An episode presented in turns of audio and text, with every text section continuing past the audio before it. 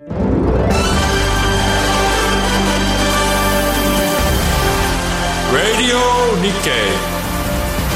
時から正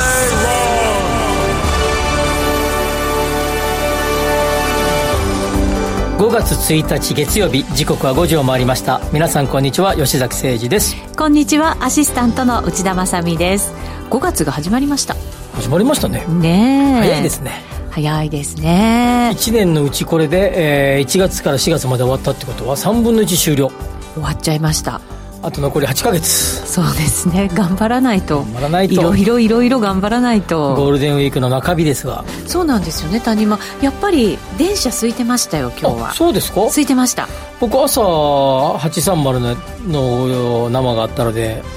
いつもと同じ7時半過ぎの電車で乗りましたけど、はい、まあまあ普通でしたよ。あ、そうですか。やや減ぐらい、うん、私が来た時は明らかに減ってましたね。時間帯によってちょっとね違いがあるのかもしれませんけど、まあ、ゴールデンウィークでどうなんかね、休んでる人もいるんでしょうけど、まあ、今日のメールとかいろんなやり取り見てたら、まあ、そうじゃない人も結構多いみたいで。そうですか、はい、仕事されてる方、仕事してる方がね全体の6割だって話聞きましたよ。そういえばそうなんだ、はい、じゃあリスナーの皆さんでも聞いてる方々が6割、4割減、もしかして4割、いや聞いてくださってるかもしれませんよ。そうですか、仕事でも仕事じゃなくても。最近ねポッドキャストのランキング見てるとすごくいいわけですよこれ、うん、この番組がすごく上がってきてて、多くの方々が、はい、聞いてくださってるのかなと思うと、ありがとうございます、身が引き締まる思いですが、はい、朝の番組ねとかも月曜日のやつは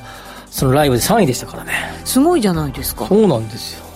朝はまたなんかこう朝で必要な情報ってありますもんね。そうですね、またね、ずっと月曜日は金内さんがずっと喋られてますけど、はい、その間に僕8時半から喋るんですけど、うん、もう3年目に入ってる、もうそんなになりましたか、はい、なのでなんとなく、こういうタイミングでこういう風に入ればいいのかなっていうのは慣れてきましたが、最初慣れなかったですね、はい、20分しかない番組ね、さっと解説するみたいな。短いってやっぱすごい大変ですよね。確実になんかこう、うん、ちゃんとしたワードを選んでちゃんと伝えていかなきゃいけないっていうね。でもうちょっとここも喋れたんじゃないかなと思ったりね。だけどちょっと逆に時間が余りそうだからちょっと伸ばしたりね、はい、出し入れみたいな、ね、テクニックがいや分かんないけどいろんな引き出しが増えましたか、はいはい、さあこの番組もねもう1年以上経ちましたので。そうですね、1年以上経ちましたね、経ちました、はい、もう今日はさすがに月曜日、今日はあれかな、リアルタイムで聞いてる人はそんな多くないのか分かんないけど、ツイッターの動きが鈍いですね。そうですか、今日どうでしょうね。アルタンさん、高見さん入れてくれてますよ、うん、ありがとうございます。今日ねツイッターのテーマ、今年の3分の1が終了しましたので、うん、皆さんの良い成果、うん、投資かな、良い成果教えてっていう、はい、質問にしました。もちろん投資だけじゃなくって今年こんなこと頑張りました、結果につながりましたみたいなねことがあったらお寄せいただけると嬉しいなと思いますけど、儲かった話的な感じ、うん、イメージで言うとそう、まあ、いい話の方がいいじゃないですかいい、ね、はい、高見さん、良い成果ない点いっぱいありますけど、ね、ですね、でもとりあえずリートの配当金確定したくらいってきましたね。いつも美味しそうなご飯作ってらっしゃいますけど、今日はね余り物の煮物と刺身のつまをナマスにしたんだそうです、なんか渋いですね、これいいね、工夫しててね。煮物はまあこってりした感じでしょ、ナマスはさっぱりした感じですから、うんうん、なんかちょっと食が進みそうですけどね。ちょっと刺身の酢とかを買った時に、うん、つまに、はい、例えばマグロとかを買うとちょっとだけつまが赤くなったりするじゃないですか。あ、そうですね。あの時食べます？お刺身を食べてたら食べちゃうかもしれないですね。はい、でもお刺身食べる間しか食べないじゃないですか、まあ、そうなんですよね。その後は嫌なんですよね、やっぱちょっと時間経っちゃったりすると。最中だったら食べるよとは、うん、なんかこうなんて間に挟むみたいな感じの、ちょっとあれ迷うよね。そうですよね。僕でも大葉はしっかり食べました。いつも大葉結構引いてあるじゃないですか。つまもちょっと後から洗ったりしたらどうなんでしょうね。それはシャキッとするんじゃないですかね、はい、その方がいいかもしれませんけどね。今日はそんなつま理論からつまをどうするかっていうテーマでピンポイントな問題ですね。つま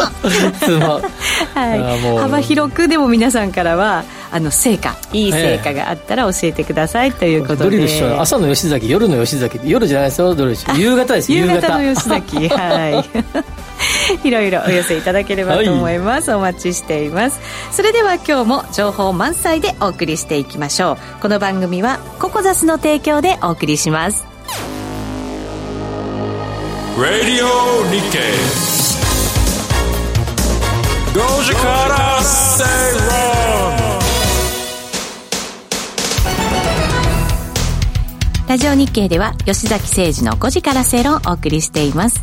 この時間は経済マーケットニュースをフラッシュでお届けします。まずは最初のニュースです。政府は分譲マンションの修繕方針などを決める住人集会について出席者の過半数の賛成で決議できるよう法改正を検討します。現在は欠席を反対とみなすため賛成不足で決議できていない場合があるということです。増加する老朽マンションの改修をこれで進めやすくできるんでしょうか。これは今日の日経新聞の一面のトップニュースこれです。はいそうでした。これやっぱりマンションがこれだけ増えてくるとですね、やはりこのいった法律の改正がまあ必要かなとも思いますね、はいマンションは区分所有権をそれぞれが持っている、占有部の所有権ですよね、はい、で、その所有権が区分所有権がこう集合になって、所有権が固まって一つのマンションなわけですよね、はい、そうするとそれぞれの、所有者の方々の意見が、まあ、反映されて、共用部のをどうするかとかですね、はいまあ、例えば建て替えどうするかとか、はい例えば植木が枯れたのであの植木を、新しい植木に変えようとかですね、まあ、そういうのを議決していくわけですよ。小さなことから大きなことまで。そうです、はいでまあ、それぞれによって、例えば建て替えだったら5分の4とかですね、丸々だったら半分とか丸々だったら4分の3とか決められてるんですけどいろんな比率があるんですね、はいありますまあ、その大方は半分で決まるということなんだけど、はい、その際に所有者の半分という、ルールだったのが、まあ、欠席、ごめんなさい、出席者の半分だから来ない人は、はいこれなんか出てくださいというふうにこう呼びかけてたんだけど、まあ、来ない人もやっぱりいっぱいいるという中で、はい、参加したその会議に参加した方の半分で、決まるようにすると半分のやつはねなるほどね、はい欠席者が本当にずっとたくさんいてなかなか決まらないってことがやっぱりあるってことなんですね。そうですで逆に言うと欠席者の方々は反対とみなされるので、まあ、いろんなことが進まないということがある、はい、でこれですね前はちょっと喋ったことがありますが特に都心のマンションなんかよく見られるのが、投資用に買っている方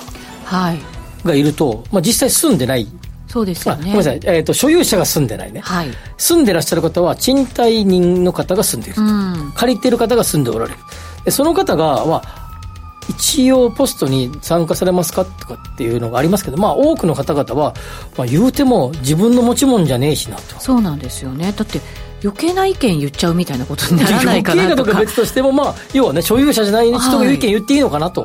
いう感じになるから、はいうん、そこは出席しないじゃないはい、私も出席したことないですよねしない方が多いですよね、まあ、でも一応出席してもいいんですけどうーんでまあ、でも多くは出席されませんよねと思いますそうするとですよ、まあ、ある都心の物件なんてもう 20% とか 30% 近く投資用に買ってる、まあ、分譲マンションですよあるタワーマンションなんかあるみたいで、はい、そうするとそこのマンションは今の理屈で言うと、約3割がそもそも出席しないであろう方ばっかりとそうですよねとなると出た方の7割しかじゃあ出てないと仮に7割だけが所有者だとするとですよその人が全員出たとしても 35% じゃないですか半分ってこと、ね、そうですよね、はい、それ何も決まらないですよね進まないってことね全部進むと反対ばっかりになるってことね結局だから立て直したかったり、うん、植え直したかったりいろいろあるわけじゃないですかそれがだから何もできないってことですよねそうなんですこれをまあ円滑に進めるように、まあ変えましょうと、はいいうようなことですねでこれはだからもちろん、築30年を超えてとか、いう物件がすごく増えてきたというところで、はい所有者が不明の方がいるとか相続がどうのこうのとか、まあ、いろんな理由があるんだけど、地方の、郊外の物件を除けば都心の物件でもの中でこの投資用に買ってる方がいて賃借品が多く住んでいると分譲マンションと見えてもほとんど3分の1ぐらいは賃借品が住んでいるみたいな物件が出てきたので、はい、こういうことを変えなきゃいけなくなってきているということですね。そうですよね、はい、やっぱりその最初の時と今じゃ全然やっぱり環境というか、うん、そのマンションを取り巻く人たちっていうのが変わってきてるわけですよね。そうです。昔はあんまりそういうのは分譲マンションは分譲マンション、はい、賃貸用のマンションは賃貸用のマンションみたいな感じでしたけど、今は結構その垣根がなくなってきているというのがこれの背景にあることもちょっと理解しておかなければいけないで、大規模なで出席が少ない傾向にあるタワーマンション、都心のタワーマンションは3割程度しか出席してないってことね。はい。ってことは全部否定そうですよね。でもそれはおかしな話ですよ ね, ですよね結局ね、はいまあ、だから、まあ、これね建て替えこの後ですね、ちなみに日本の、マンション都心でマンションがいっぱい建てられたのは2000年代の前半です。2000年代の前半00010203、はい、04そうすると大体もう20年ぐらい経っちゃうってことですよね。これ20年ぐらいで、20年って大体大規模修繕が1回目が行われる時ですよ。17、8年から20年ぐらいが多いですね、はい、で築30年まで含めればほとんど1回の大規模修繕が終わっている。でここには修繕積立金があるかどうかっていう、という問題もあるんだけど、これは重要事項説明の中で今修繕積立金のことを明記しなきゃいけないようになりましたので、まあ、ここは買うときに分かるようになってきて、昔は分からなかったんだね。分かるようになってきた。でさらにですねこの先に、もう大規模改修建て替えのラッシュになると思います。この後そうですよね。そうするとこうやって議決がどうなるかっていうところをしっかりしておかないと全く何にも進まないと。マンションの価値自体にも随分影響しそうですもんね、うん、もう言うまでもございませんそれはね、まあ、そうすると管理規約を変えなきゃいけないことについても同じように、これは議決権の半分必要なので、まあ、そういうことにおいてもですね、これが求める半分以上にしないと進まないということになります。今なんて結構海外の方々が日本のマンションを投資用に買ったりしてますよね、うんはい、この先またいろんなこういう法改正みたいなものが行われないとまた時代に合わなくなってきますね、うん、そうです。これでもねちょっと一歩踏み込んだ話をすると、建物所有者のが半分とか3分の1も、住んでいないマンションってどうなの議論っていうのがあって、うーんこういうことから考えたら自分は所有者であって自分が住んでるマンションで周りパッと見たら新着人ばっかりってマンションってコミュニケーションどうなのとか、はい、いろんな助け合いどうなのとかこういう議決どうなのとかそうですねいろんな問題が蓄積されてきていて、おそらくこれもですね分かんないですよこれあくまでここは想像ねある程度のそれは制限がかけるようにしていかないとどうなの議論が盛んになってくるんじゃないかなと思いますね。どう思います？だってそういうマンションを購入したいと思いますかってことね。ザーッと全部賃貸に、ね、ポツンと自分が所有して自分が住んでるみたいな。まあそうですよね。住みにくいですよこれ。そうだと思います。いや分かる住んだことないけど多分。分かんないですからねパッと見その人が所有者なのかただ借りて住んでるのか、ねはい、だってこういうマンション総会したら誰も来ないそうたった一人って可能性もあるわけですよね。それちょっと極端ですけど極端な例言うと私一人でマンション管理組合との人と2人で喋ってるみたいな。そうですよね。でも出たやつは全部否決されるわけですよ。それでですよこう修繕なんかが行われないとするならばちょっと嫌ですね。だってそれは投資物件で買ってる人はなるだけそういうの避けたいよね。いろいろね持ってたりするとやっぱりちょっと面倒くさかったりするのもあるのかしら。なるだけね投資効率考えたらね避けたいよね、うん、そうですね。でも私は私の持ち物だからねちゃんときれいに直してほしいよね。うちのなんかこうマンションも私借りてるんですけど分譲マンションなんですよね、うんうん、で結構なんか多分その土地に家を持ってた人たちがやっぱりそうですねそれでみんなでやっぱり建てたんじゃないかなというふうに思われるんですけど、やっぱりそれ高齢化に伴って、うん、今半分ぐらいはもう多分賃貸で借りて住んでるような状態だと思うんですよね。都心はねそのパターンめちゃくちゃ増えてますからね、はい、多いと思います、はい、だからコミュニケーションでみんなすごい挨拶したり仲いいんですよ。ですけどそれはやっぱりちょっと変わってきてるなって感じがするんですよね、うん、それの第一歩ですよ。これ多分ねもう一段ね進んで、はい、この議論は沸き立つと思います。でもここからまず始めていかないと。そうですね、はい、一歩ずつですね。これ日経ちょっとなんか別に日経新聞のラジオ日経なんか言うわけじゃないけど、これ日経トップに持ってきたのっていい、ここいいなと思いましたね。本当そうですね。トップにね他社は全然あれでしたけど日経っぽいなと思いましたね。結構課題をねしっかり明確にしてる感じがしますよね。そうそうそう、はい、すごくします、はい、日経やるなと思いました、ね、はい、褒められました。ラジオ日経さんだから言ってるわけじゃないですよ、はい、それではもう一ついきましょうか。各地の地方都市で高層ビルやタワーマンションなどの建設が相次いでいます。背景にあるのが高さ制限と容積率の緩和です。バブル後の東京で進められた都市再生の取り組みが地方創生の掛け声とともに全国に波及しています。人口減少時代に突入した日本、企業誘致や人口の増加に向け勝ち残りをかけた都市間競争が過熱しています。1990年代の後半ぐらい、はい、大阪に勤務していた時ですけど、まあ週1か2ぐらいで東京に来てましたけど、新幹線で、品川駅を通過すると、はい、まあ、ちょっと高層ビルがちょこちょこってあるなみたいな感じですが、うん、はい、確か丸ビルの建て替えが2000年前後だったと思いますけど、はい、六本木ですが2003年だったかな。あの頃ぐらいからめちゃくちゃ東京は高いビルや建物が増えましたよね、はい、一気になんか、ね、一気に増えましたね。ニョキニョキって感じですよね、はい、本当にね。90年代のその頃の丸の内なんて31メートル規制がかかっていたので、あのね、あそこのこうなんていう三菱系のビルがずらっと横並びで当時ありましたよね、みんなだからギリギリまでは建てるけどそれ超えちゃいけないっていう。で東京会場のビルだけちょこっと赤いビルだけね、すごいちょっと高かったなみたいな感じでしたけど、はい、今は東京はもう300メートルぐらいのビルもいっぱいありますからね、増えてきますからね。競い合いみたいな、ね、はい、感じですからね。その状況が、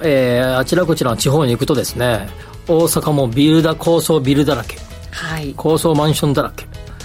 福岡なんか行くとね、最近ニョキニョキ立ってますよ、福岡。あ、そうなんですね、はい、名古屋駅の周辺もすごいですよ、名駅周辺。名古屋の中央郵便局があって、切手の名古屋できて2日目か初日か忘れましたけど、なんかに公園できましたけど、名古屋にもこんな高層ビルが駅前にもできたかと思いましたけど、今や高層ビルだらけ、ビルだらけ、はい、はい、まあ、日本中で高層ビルがいっぱいできているということで、まあ、その背景にあるのが、まあ、各自治体が決めることができるその高さ制限ですね、うん、高さ制限、はい、まあ、東京は石原さんの時に変えたやつが有名ですよね。これ各その地方都市で決められるんですね、まあ、自治体が決めることが、はい、決めることができる高さ制限をまあ緩和していって、はい、ま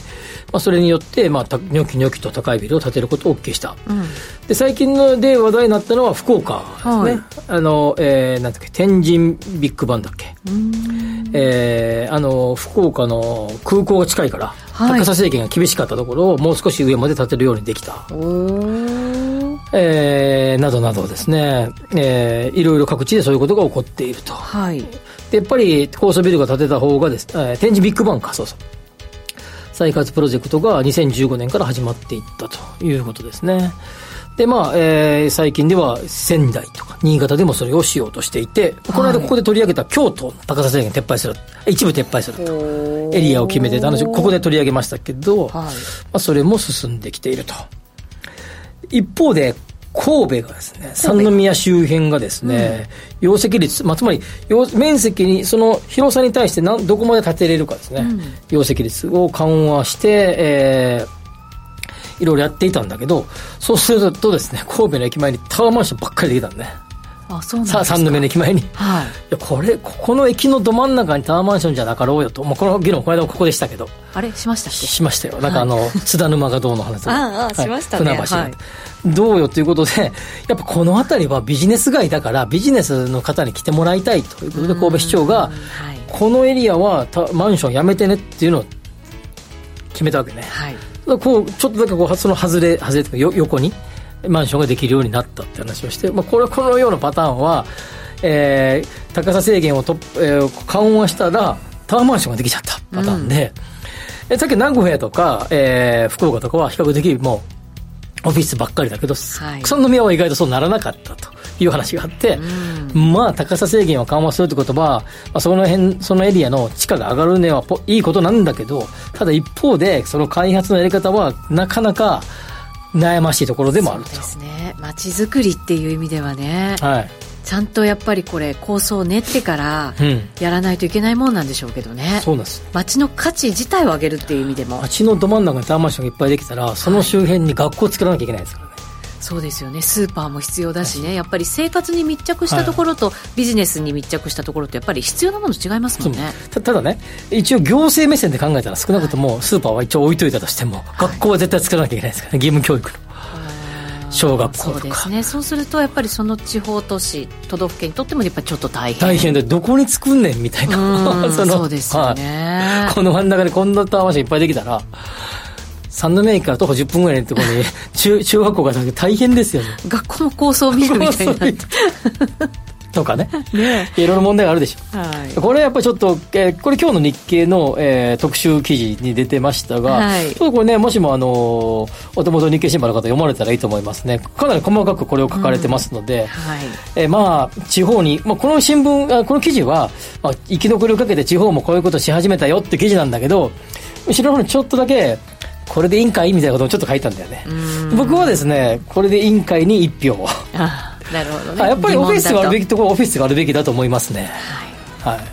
オフィスビルがあるところは、まあそうですね、オフィスじゃないな、オフィスビルね、うん、その街の特性もありますよね、やっぱりね。近くにそういうこうオフィス街みたいなものがあると、やっぱり住民がその辺りに住んでみたいな特徴もあるじゃないですか、うん、そうね、うん、まあさっきの3度目の例は梅田とかが近いから、は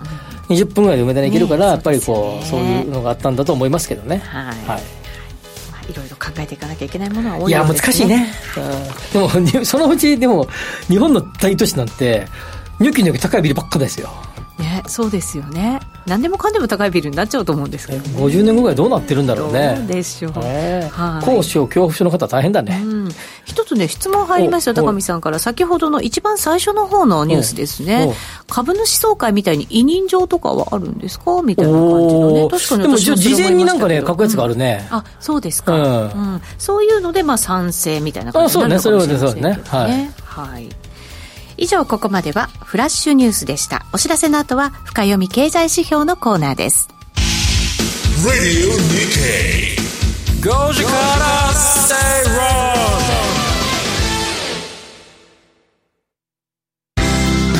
論。人生100年時代、あなたはどんな人生を描きますか？お金に困らない人生にしたい、やりがいのある仕事に就きたい、お気に入りの間取りの家に住みたい、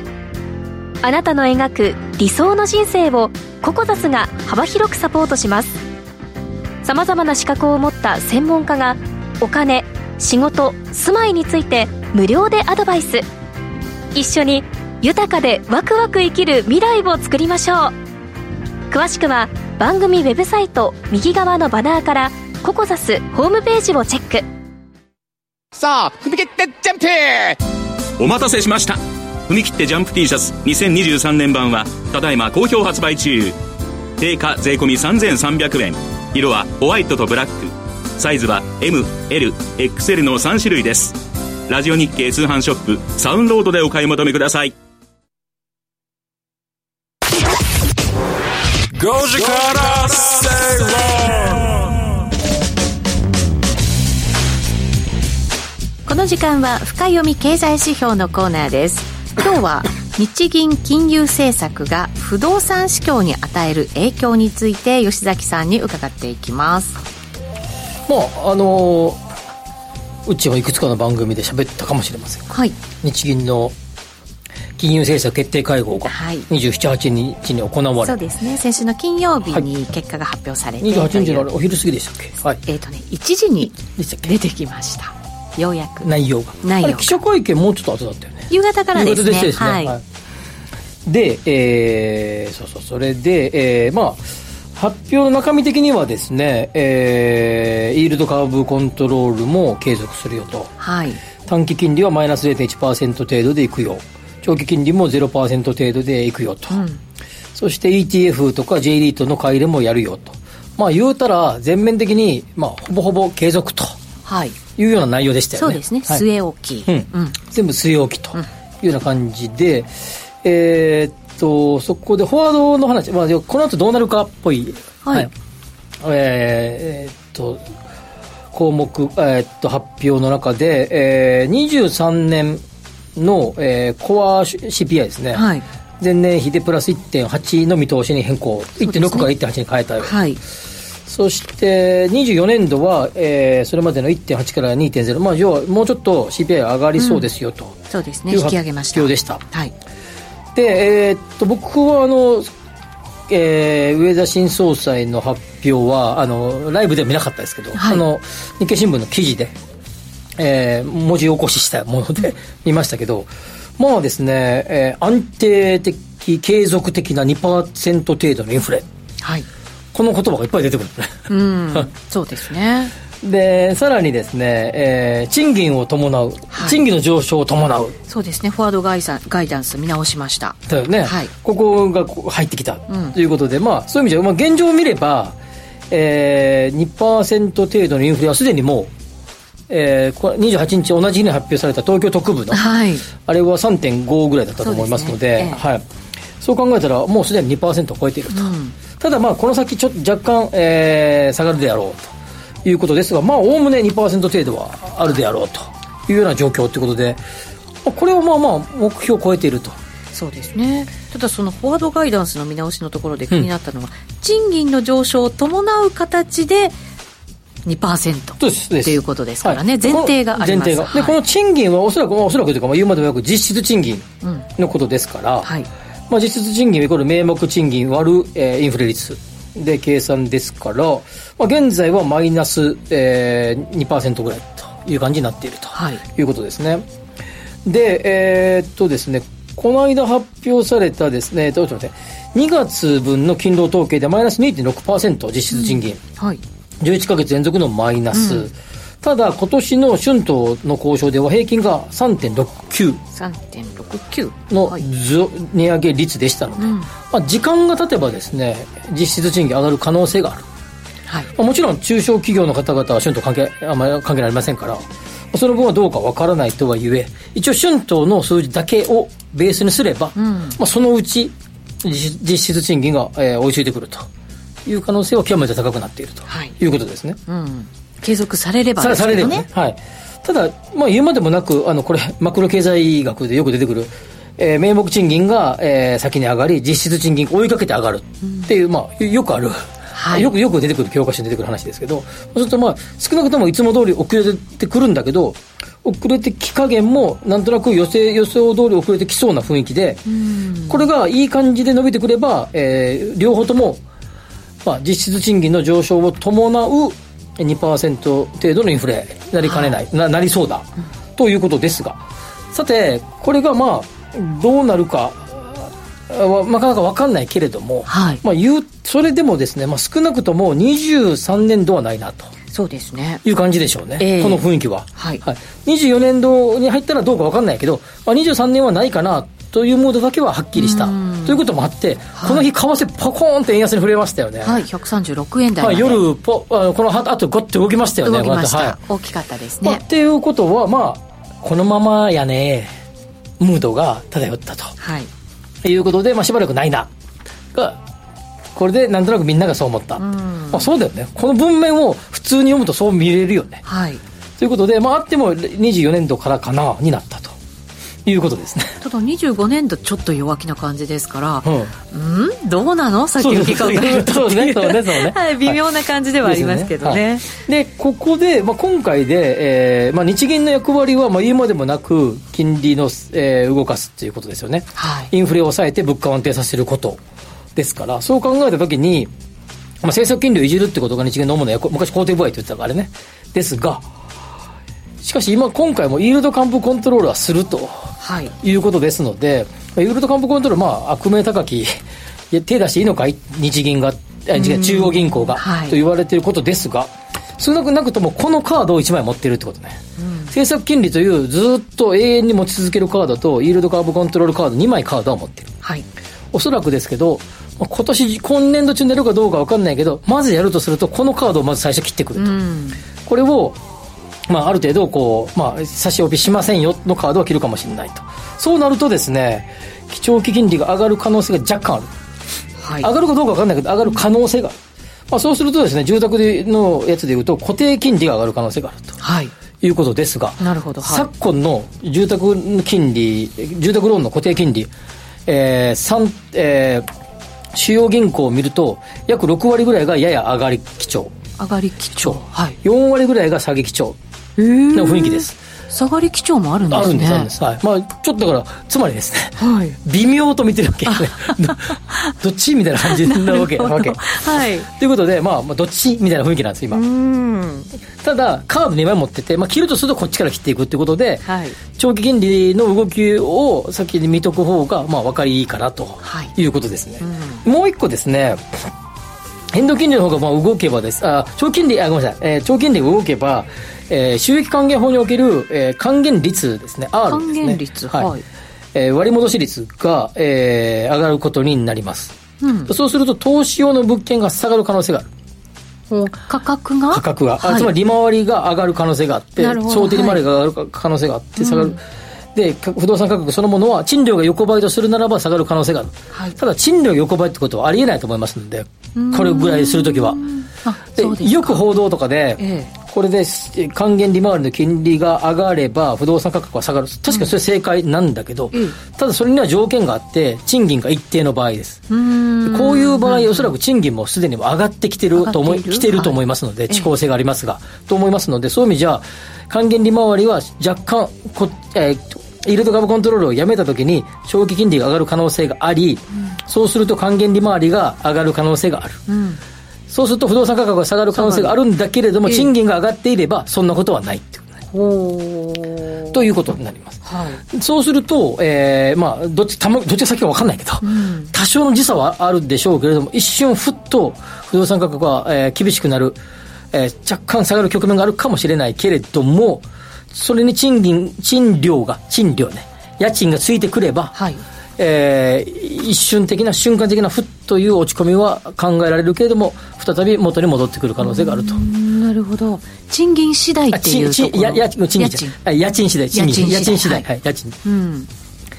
だ家賃を見とけってことなんですね。家賃割る、還元利回りですから、はい、はい、家賃はどうなんでしょうね。水今ちょっとずつちょっと上がってきてるね。上がってきてる、はい、上がってきてますね。特に分譲系のさっきから言ってた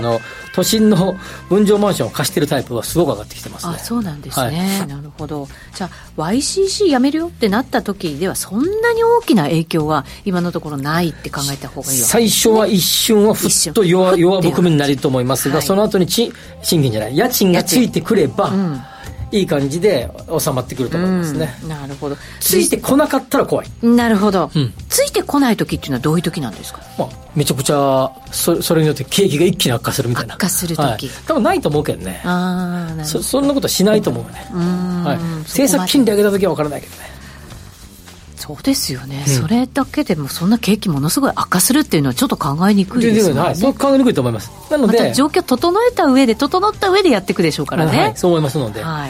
い、賃金も上がる家賃も上がるみたいなところを追いかけてる方がより分かりやすいかもしれないということですね。はい、分かりました。利上げってなるとまだまだ先ですもんね。先だともう、まあ、この間の上田さんがタヌキみたいな人でね、はい、大ほら吹きみたいなんじゃなければですね、はい、文字通り受け止めればないでしょうね。はい、わかりました。以上、ここまでは深読み経済指標のコーナーでした。お知らせの後はワクワク人生ここザスタイルのコーナーです。Radio Nikkei 5時から正論、毎度相場の福の神注目企業 IR セミナーを5月20日土曜日、沖縄県那覇市で開催。注目の上場企業3社が IR プレゼン。鳥は毎度藤本さんによる株式相場展望、注目銘柄解説です。抽選で70名様を無料ご招待。お申し込み方法はラジオ日経のウェブサイトをチェック。締め切りは5月11日木曜日必着です。あの名実況もう一度、永久保存版実況 CD 白川二郎実況名勝負セレクション、ただいま好評発売中。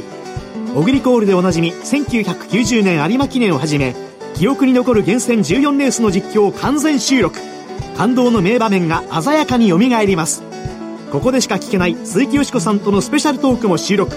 価格は送料別で税込み2037円。お求めはラジオ日経ネットショップサウンロードまで。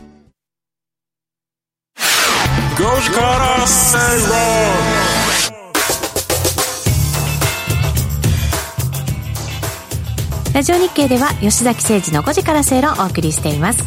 この時間はワクワク人生ここザスタイル、人生100年時代を豊かでワクワク生きるためには一体どうすればいいのか。このコーナーでは結婚やお子様の誕生、転職、リタイア、住宅購入など個人のライフイベントを充実させるヒントをリスナーの皆さんと一緒に探していきます。それではここからのゲストです。ココザス代表取締役 CEO の安藤義人さんです。よろしくお願いします。よろしくお願いします。お願いします。さて今日のテーマですけれども、投資のリスクを測る尺度とはというテーマでお送りしていきたいと思います。投資のリスクを測る尺度、リスクって分かってた方がいいわけじゃないですか、それも早めに分かった方がいいわけですよ。何かこれもしかしたらちょっとリスクあるんじゃないの、例えばリーマンショックとかになりそうな時だったり、早めに知っておけばそれなりの対処ができるわけですよね、そういうのをじゃあどうしたらこう察知できるのか、何かシグナルのようなものがあるんじゃないかというところを今日はお二人に教えていただこうかなと思うんですよね。意外とこれはですよ、まあまあ硬い、硬いそうですね、リスクは、金融あるいは投資の世界では、予測外、想定外、がリスクの意味ですね、想定内の起こるべきして起こったことはリスクと呼ばないっていうのがまあリスクの考え方ですので。そうなんですね、想定外をリスク、想定外をリスク、要はボラタリティですので、ブレ、これぐらい下がるであろうを超えて下がっていると リスクですよね。今回のだから金融システム不安なんかはものすごいスピードだったわけじゃないですか、ものすごい額のお金が引き出されたわけですよね、それはだから FRB としては想定外だったっていうね、なんか言ってましたけど、それは想定外だということですね、で想定外、想定内のことにおいては、読み込んでそれに対する対処ができるというふうに投資では考えると。あれですよ、金融工具、学問的にはですよ、学問的にはね、でも我々個人投資家レベルだとなかなかその想定できる範囲って、多分すごい少ないと思うんですよね、私レベルとなったらですよ。でも逆に株でいうとロングとショートを組み合わせるとか、オプションをコールプットとかホールを組み合わせると、基本的に理論的には緩和できるわけじゃないですか、理屈ではですよ、そんなうまくいかないけど、だけどなかなか全員の方がそううまくはね、もちろんです、できないわけですから、何か察知できたらいいなと思うわけですよ。こういうことが起こったら、こういう数字が出てきたらちょっと注意だぞみたいなやつを教えていただきたいと思う。ただ投資っていうとやっぱりいろいろあって、不動産と株式だとやっぱり時間軸って感じ違うじゃないですか、だからやっぱ時間軸に分けてちょっと考えた方が分かりやすいかなと思うんですよね、長めだとやっぱり不動産、そうですね、例えばバブルの時のは1989年の年末にピークをつけて、それ以降下がっていきますが、不動産は91年の発表分の、地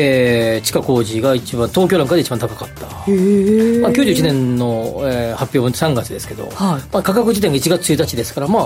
厳密に言えば90年の終わり、一番最後ぐらいが一番高かったということで、そこには1年の時差がありますよね、もっと言うと地方はもうちょっと後でトップピークを迎えてますので、不動産はもうちょい時差が、あと1年後ぐらい、1年半ぐらいかな、ピークを迎えているので、そういう意味じゃもう一丁時差があるということですから、一方これは裏を返せばですね、不動産同士で見れば、東京などの価格下落が、あるいは価格上昇が起これば、時差的に地方にとっては地方に行くと、要は首都圏、東京圏、名古屋、大阪圏、地方圏という順番ですね、上がる時も下がる時も、都心がだからシグナルになるってことですよね。都心のシグナルになるものはないんですか。都心のシグナルは2つあって、金利か、それと、僕なんか見てるのは、失業率も影響するんですか。失業率と有効求人倍率は賃金に影響してくるので、賃金が上がってこないと、実需物件が上がってこないんで。そうか、はい、なるほど。意外と例えばね、いろんな、なんていうかな、経済指標カレンダーとか出してるじゃないですか、はい、各証券会社とかが、はい、今週何々発表されますみたいな、はい、私も持ってますよ。でしょ、はい、為替手帳です、ね、その時になんか、例えば消費者物価指数って星3つとかでしょ。ほうほう、あ、なんかそういうのをつけるところもありますよ ね、確かに重要度ですよ ね、はい、大体ですね、日本の消費者物価、日本のまあ 取り方が悪かったりするんだけど、失業率とか有給求人倍率は星一つですよ普通。あんまりね大きく動かないってイメージがあるし、はい、まあ、あと特に失業率はなんかどうやって取ってんのみたいなところもあるからあれなんだけど、はい、失業率有給求人倍率はまあまあ僕は見てますよ。うーん、はい、アメリカのだって失業率有給求人倍率結構だって星度合い2個ぐらいついてるじゃないですか。そうですね、日本なんでいくなんと思う。国によってなんか重要度違いますよね、確かにね。だしアメリカの CPI そもそも労働局が発表するでしょ、はい、うん、なんで日本って総務省が発表するのかなと思うまあ確かにそうですね、はい、なるほど。そうするとじゃあ賃金も大事なシグナルになるんですね、うん、この辺安藤さんどんな風に見てます？そうですね、まあ、うちの会社はまあココザスグループでいうと、まあ、お客様は、会社にお勤めで、はい、でまあ、日々忙しく仕事をしながら投資もやってる、うん、まあ、世代的にもそうですよね。そうですね、バリバリ頑張ってる人たち、はいはい、でまあ、そういう方 の生活リズムみたいなのを考えると、はい、そこまでそのなんだ新聞を読み込む時間がなかったりとか、うん、という方がうちは多いんですね、はい、なので、まあ、そもそもが長期投資をやってます。短期売買ではなくて長期投資、はい、はい、で不動産であれば、まあ、最低まあ10年は持つよねとか、うん、でまあ、35年後、残債なくなって年金になるかもねと、はい、まあ、そういった尺度でもしか物事考えるのであれば、あんまりこの今年来年の経済のブレってそんなに影響しない、うんうんうんうん、長く見るから長く見てるので、はい、でまあ、株式だったりとかの金融投資も、まあ、積立 NISA の枠を使って、まあ、15年20年で、はい、ドルコスト平均法リスク下げられますねっていう考え方の方が多いので、うん、はい、そんなにうちのお客様でいうと短期的な、そこのリスクヘッジとかは、まあ、見ていない方が多いんですよ、はい、まあ、ただそのなんか大きな経済のトレンドだけは見ましょうねっていうのを発信するようにはしてます、はい。大きな経済のトレンドを見るために必要なものっていうのはどういうものですか？はい、なんかまずやるべきこと、はい、やれることとしては、例えば経済ニュースに全然触れてない方とかは、はい、新聞読むのも多分大変だと思うんですねそうですね。なので、まあ、例えば日経電子版だったりとか、はい、そういったアプリで簡単に見れるような、そういったものをまず、インストールして、はい、で無料の記事を読むっていうところから始めると、なんで為替が動くのかとかその辺の勉強ができると思うので、はい、まあ、まずそこから始めましょうみたいな話をすることが多いですね。なるほど、本当に習慣化していく経済ニュースを見ること、はいはい、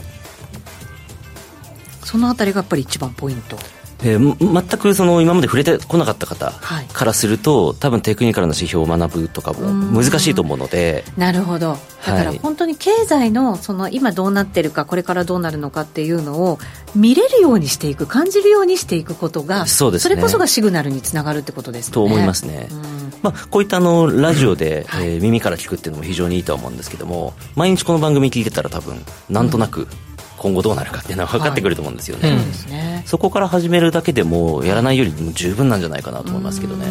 見続ける、聞き続けることで変化が分かるってことですかね。そうですね。そうするとね、うん、コツコツですよ。コツコツですかあとなんか私自分で昔やってたのは今後の経済を予測する、うん、でそれをノートに日付とともに書いておく、自分でですか？自分で。じゃあ今日の安藤さんにそこ教えてください急に振られたんで今出てこないんですけどそれってちょっと長い目線で見るんですか？すごい難しいですよね、長い目線で、ね、例えば株式がこの銘柄1ヶ月後にどうなるとか、ミクロの話もそうですし、でそこの勝率がだんだん上がってくると、はい、あ、これはいけるんじゃないかと。結構このトレーニング良かったですよ。短いところから始めるべきですかね、そうするとね。まあ1年後のことは分かんないですからね。ねえ、ですよね、はい、1週間後1ヶ月後どうなってるこの株価、うん、みたいな。どの銘柄が今おすすめですか違う人になってるそうです、アナリスト、これでも短期で見るとどうですか吉崎さん、またシグナルって違うもので感じることになるんじゃないですか？まあ、そうですね、まあ、不動産だけで見ると小短期で見てもっていうところはあるので、うん、そうですよね。不動産はね長めな感じですね、はい、比較的こう、まあ、ゆっくりで、まあ、動き始めたらでも逆に止まらないってっていうのもあるよね。トレンドがだから出やすいんですね。出ちゃったら出ちゃう。そうですね。続けちゃう。うん、はい。のがあるので、まあ、最初に見とくってこと、あとまあ時差を読みとくってことね。さっきの地方度と、お、そうかそうか、時差、はい、時差あの例えば賃料、家賃ですね、家賃、まあ、賃料と、着工個数の推移、うん、まあ、これ着工個数っていうのはつまりストックの数ですね、はい、賃貸住宅のストック数が増えてくれば賃料の価格競争力は下がってくるわけですね、はい、数が増えてくるから、時給のバランス的に。で、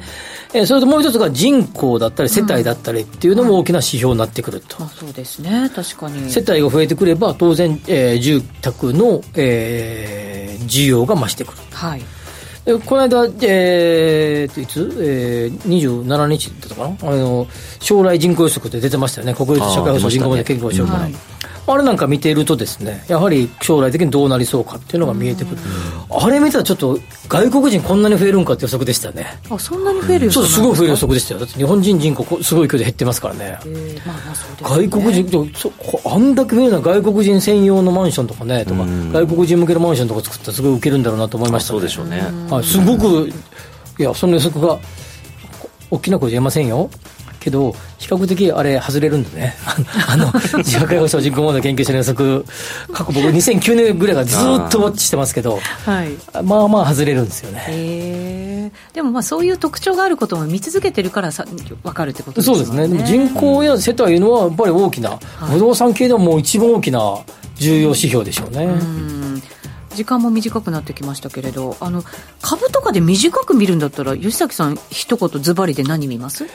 ？PR と PBR、 僕は結構比較的シンプルで、それでシンプルに、はい、そっちで見ますね、ちょっとやっぱ低すぎるなみたいな。僕短期売買そんなにやらないタイプで、結構企業業績が伸びていってるかっていうところで長期に合わせる。なるほど、うん、本当人それぞれですけどね、うん、続けるっていうことがやっぱり一番重要、コツコツやね、はい、コツコツに戻りました。そうですね、大事ですね。ここまでのゲスト、安藤義人さんでした。ありがとうございました。ありがとうございました。ありがとうございました。ワクワク人生、ここザスタイルのコーナーでした。さあ、ブロードアピールが5番手から4番手、3番手、2番手に上がってくるか。懸命に逃げるエイシン・サンルイス、外から追いすがったブロードアピール、鮮やかに差し切ってゴールイン。ものすごい追い込みだった。まさに直線一騎。誰もが勝負あったと思った次の瞬間、あの馬は凄まじいまでの末足で差し切った。野球なら9回裏に出た逆転サヨナラホームラン、ボクシングなら一発で決めた逆転 KO パンチだ。そう、諦めることなく走るんだ、ゴールを目指すんだ。勝負は最後までわからない。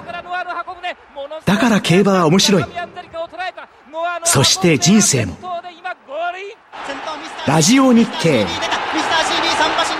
外から一気にグランアレグリアだ。足が違う、次元が違った。グランアレグリア圧勝でゴールイン。